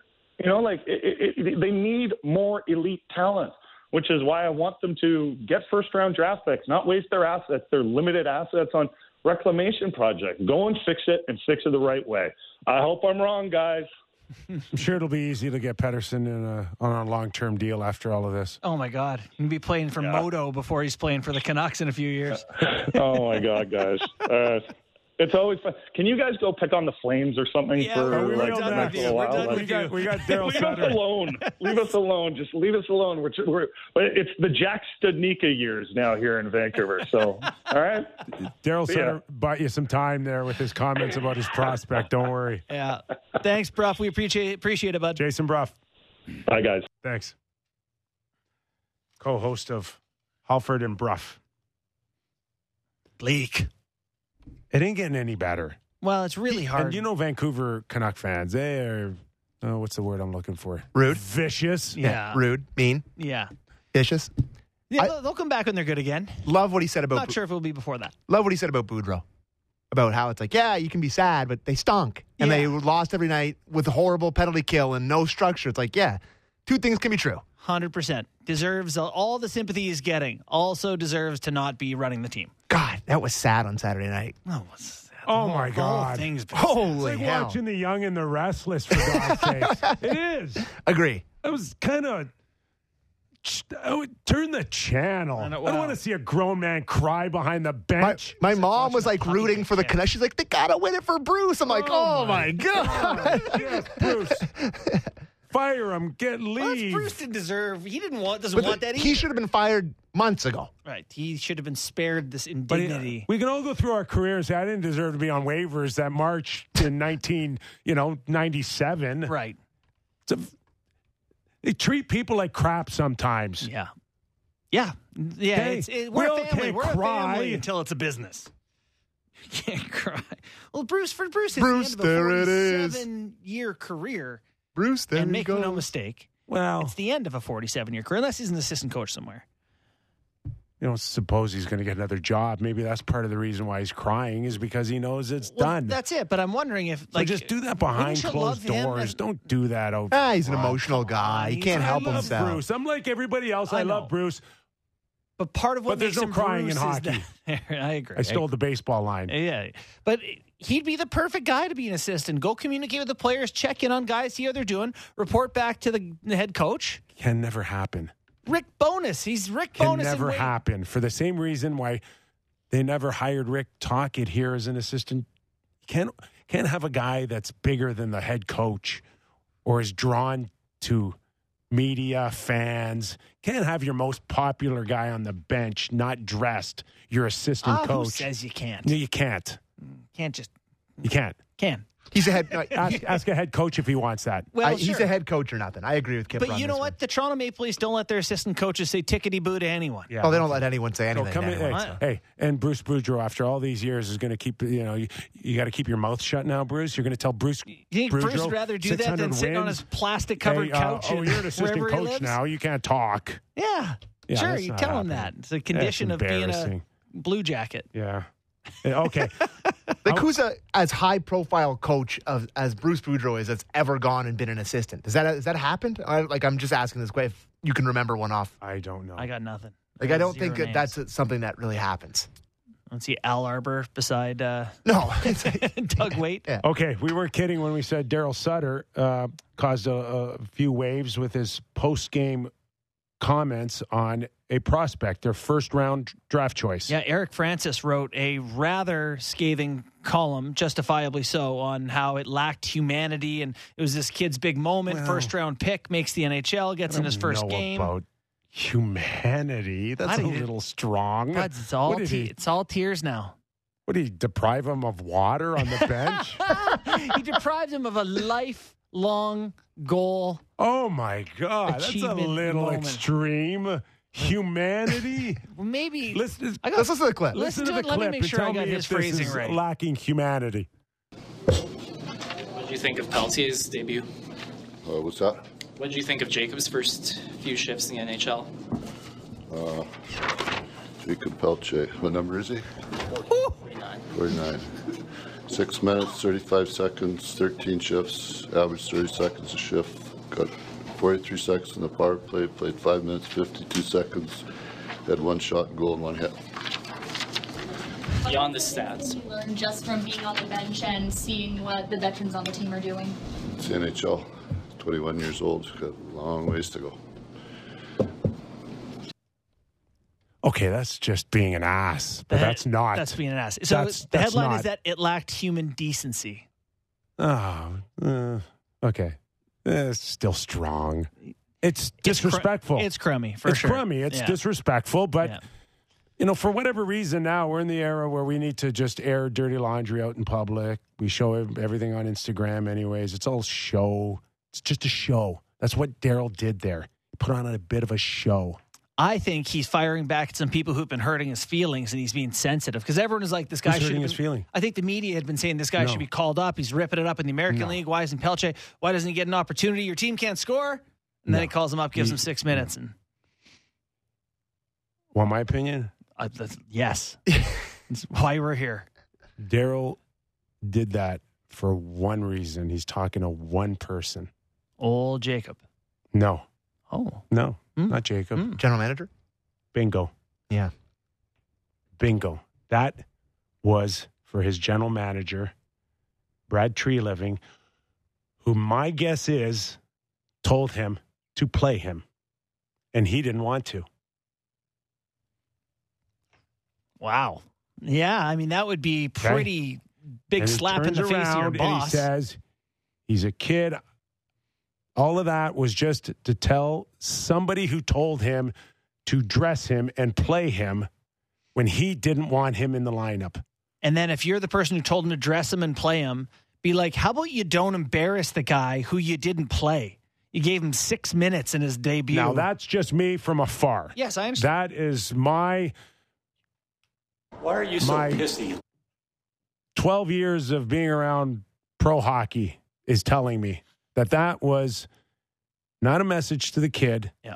I'm just using you as an example here of don't tell me who to play. That's interesting, and that would make a lot of sense. It would make more sense than just randomly being nasty about a kid Yeah. who made his No, NHL Darryl's- debut. Darryl's there's there's a reason behind all of that. now, let me also say, it's hilarious.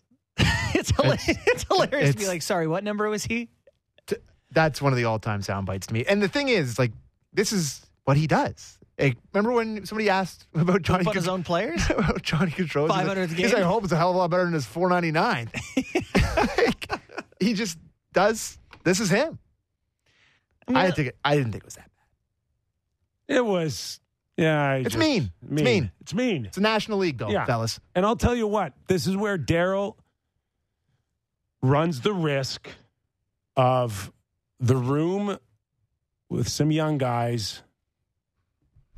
You run the risk of, of losing them, yeah, right? of being the guy who's They don't like the game has passed you by and you don't know how to communicate with younger players and you pissed off all our prospects and It's just, yeah, they they tend to look after each other still. That's never going to leave our game. They kind of watch each other's back. They don't like that, You know Darryl. They you know- don't like the way you did to the kid. you know what Pelletier said about it? He told me I played a good game. That's what he said. So Sutter clearly went behind the scenes and said, "Hey, you were fine. You know, I, I overstated it out there. You know, I didn't mean anything by Yeah. it. I thought you played No, a pretty I good game. Talking to somebody else, right. right? Don't take it personally. You're going to be great. I believe what I said that you're young and you got a long way to go. That that's all good, but just know something. You know, don't take it personally. Yeah, I wonder, I wonder if that talk. Hasn't um, on our show Eric Francis said that when he's nice to the media is when he's the most pissed off. When he's the meanest to the media is when he's you know the happiest with the team. I think remember that- him that- saying something I think like that's that. about wins and losses with Yeah. the team. That Yeah, yeah. you know he- he'll come out after a loss and say, "Actually, I think we were pretty good." Think uh, Darryl have any tears on the bench for his last game, like Bruce? no, Think what would it take to make Darryl Sutter cry? he's going to literally ride on a horse out of the arena. he's going on the bench beside him for his last game. Just rides it down the hallway. Um, so we got. Remember how I asked that question about coaches, assistant coaches, Yes, or head co- Marc Crawford? Somebody tweeted me. He's the head coach an forever. Marc never, Marc not even close to like Boudreau. uh, the the popularity of Bruce Boudreau. Jacques Martin, Nah, not even close. Larry Not Robinson. even Well, listen. Bruce may be the most popular, famous coach ever. I'm just saying. I'm just, I I'm mean, just saying examples of that people have sent to me Yeah, yeah, and since those we are talked good. about that. Yeah. People with more wins include what? It's Al Arbour and Joel Quenneville, maybe only- than Boudreau ever. Not many guys can get away with a mustard stain on their tie, you know? Some, he is one of them. Oh, Whatever. for sure. It- it's just endearing. Oh, It's like, okay. ah, it's Bruce. We gotta. Are we gonna play this funny clip? No, save it at the Okay, end. okay, okay. okay. We'll save it because we got to go back to that one. Okay. Um, let's go to, uh, uh, speaking of coaches hard on their players, Butch Cassidy in Vegas Yeah. on Jack Eichel. Let's have a listen. Well, Jack just hasn't had been the same driving force for us he was at the start of the year on both ends of the ice. Um, so expectations are, are not being met from Jack. Um, assessing his play, um, he, he needs to be better for us. Uh, you know, especially we're, we're down a few guys that create offense for us. So he needs to be one of the drivers. Um, as for defensive turnovers, I, we just talked about the first goal was a direct result of that. Um, Man, that's right at him, eh? Do Speaking thi- of things that you could have said in private. You know, the one thing that stands out to me is Love it, by that, the way. Keep it like, up, but, coaches. you know, Cassidy can go to Vegas and say that about his $10 million player, but can you imagine like Sheldon Keefe saying that about Matthews or Marner right now? And what, it- what, what Yes, he same did. words. He did it this week. What- This earlier this year, and we talked about it for a right? week and a half. And, the story that it would create. Oh, you're right about the division And between then- the coach and the star. And but, can- but, but we this market drove Sheldon to go apologize or backtrack off of it, did it not? it did. It was mm-hmm. awful. Right? Yes. And now, like, it's it's gone now in Vegas. It's a one off. We'll say though, it does confirm some of Buffalo fans' complaints about Eichel. You know, like Being it- overrated? well, not overrated, but maybe plays when he wants to. A little bit of a prima donna that at could, times. That could lead to overratedness. okay, yeah, hasn't hasn't scored in five games for them. One point in five games. yeah. You know that uh My thoughts on Jack Eichel are very well documented. you think he's Don't on like him. maybe Punk. Yeah. I Always, yeah, I always thought he was a punk, but He's just got a lot of catching up to do. seems Like a little immature. Yeah, that's, that's right. But he's also like his growth. 28 or something. Yeah, Right? 25 now. I don't know. It, what it held back his growth. Yeah. Just being awesome all the time from youth. I don't know. Sometimes you don't get the uh you don't get a guy calling you out in the media saying you're falling short of expectations. But like Vegas made a all in bet on Eichel. You know, like Pacioretty out. You know, they they cleared the way to make room for this guy's salary and what he's supposed to do. What's he a point per game or a little better guy? You got to be real, real good Yeah. for that money. Well, speaking Real of uh, out for the year, Pacioretty, uh, Good. Josh Norris came back after what 38 games, only to figure out that he needs major surgery, I guess, to fix his shoulder. And now Max Pacioretty ruptures his Achilles tendon just before training camp. Before Oh, training camp, Yeah, yeah. comes back. What three goals? Three goals in five games. Three goals in five games, and then blows it out again. Oh man. And just basically handling the puck below the goal line, not taking contact, not in the puck battle. It just You know where my first thought went on this? Who is the doctor? Who Yeah. who who okayed him. who is the doctor? What did he do that the same thing happens? Yeah. Like that that should never happen. Without contact, same injury. You're right. What Six they what they later. do to that sort of stuff for the most part is they use like a, a synthetic weave to Is that like, right? keep the whole thing together and there's a mesh and it's not, it's supposed to be almost bulletproof. Yeah. Interesting. And it's like He took his newspaper elastic band from that Like- morning. Was like, this should hold. I don't know who the doctor was, but like That's awful, man. I feel. I, I don't know. Would would you go to that doctor? No, I mean, so I tore my MCL training camp in the American League, went down and played, rehabbed for a month and a half, got it ready, and tore my MCL a week later, type of thing, thinking that it was good to go. I ha- I really sympathize with these guys who put all their belief and trust in the doctor and say, "You tell me when I'm ready." Like- I don't know. You you tell me when I'm good to go. And, and he got the green light. yeah. Now, w- did he need more time for it to continue to get stronger? Was it as strong as it ever should be, or did they miss out another Yeah. few weeks or a month? Did they bring him back Would it too have made a difference Would it made he- a difference Yeah. or not? I mm. don't know. I have Chances no are, idea. yes. I mean, I, I mean, I don't know how that injury is supposed to heal, and maybe you're right. If it is a synthetic material, maybe they'll say there's no more Or healing maybe to they be done. didn't do it that way. Maybe they, Yeah. they maybe they performed something different. Bacchiotomy? Yeah, no, I know what you mean. I don't know. Yeah. I have no idea. But that's that's the first place you're going to go to. Is did I get the right advice? Poor Canes, eh? Like this is a team that with cup aspirations that was like, this is our one thing, our one thing that's going to put us over the top here from past years. An extra score Correct like this if with some wrong, nastiness. too. But Pacioretty's contract, he signed a massive seven year deal, did he not? Uh, in in Vegas, and is he on that last of it? He is last year. This so year. think about If you're him, think about him now. Okay, if he if he comes this is back the last year. successfully, and and scores like he started to, he might be he's looking another at seven million dollar guy. he might again. be another six or seven million. What? Yeah. How old is he? Thirty three. Uh, he is 34? I think you're 34. Okay, he he probably has three years at another five for sure. Yeah. If he could come back and score Three fairly years, regularly. you'd give him five and a half per. Okay. Yeah, Now six per. uh, coming off two injuries to the same. Achilles tendon, what, what's he going to sign? I don't know, not messing up my cap. You can go play for someone else. You know what I mean? Like, and I'm not trying to be a hard ass. Like, just my own opinion. Where I the GM, I'm just not rolling the guy dice on a 34 year old whose Achilles is snapped twice. Like, it's not where my my risk is going. Yeah. So I see your point about the difficulties. Let's make sure we get this clip in here. Okay, we got to roll it back to uh, uh, the Bruce Boudreau, Rick Tocchet, Jimmy Rutherford fiasco. On Sammy found this. I have no idea where he found it. I, I will give a shout out to my, But this my, my good friend Vic Palatian. this really it shows the What's up, growth Vic? of hockey south of the border. Yeah. Let's have a listen.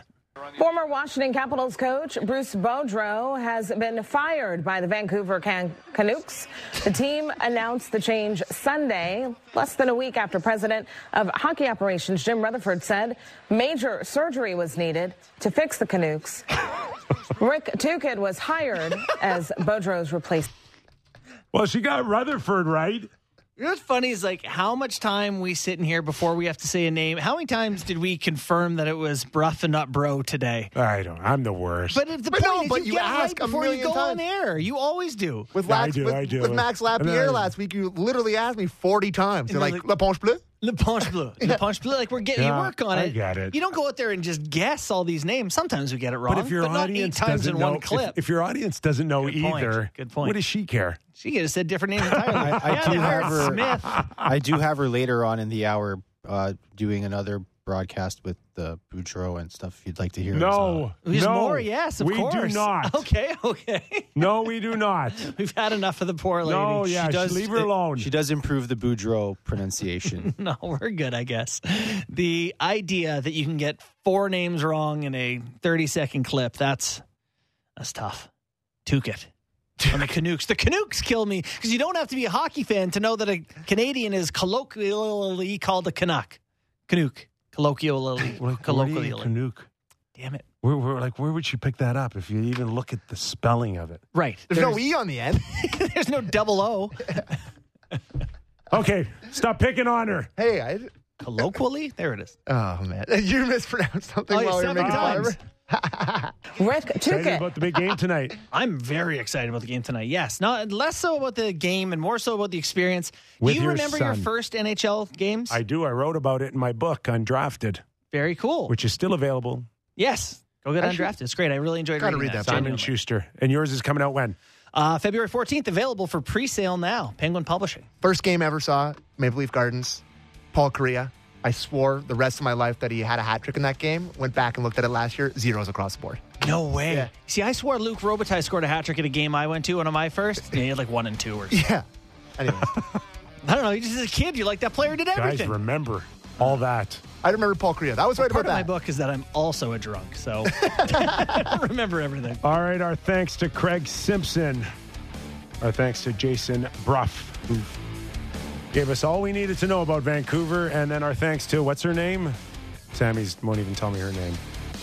Depends who we're talking about. What? The, the, the woman who said Canucks. Oh, I'd like to don't know. thank her, too. Let's not embarrass her. And thanks all of you for watching, listening. Give us a rating and review. We'd love to hear from you. Thumbs up on YouTube channel. We're back tomorrow. We'll give you everything you need to know about the Islanders and the Leafs. Have a great night, everybody.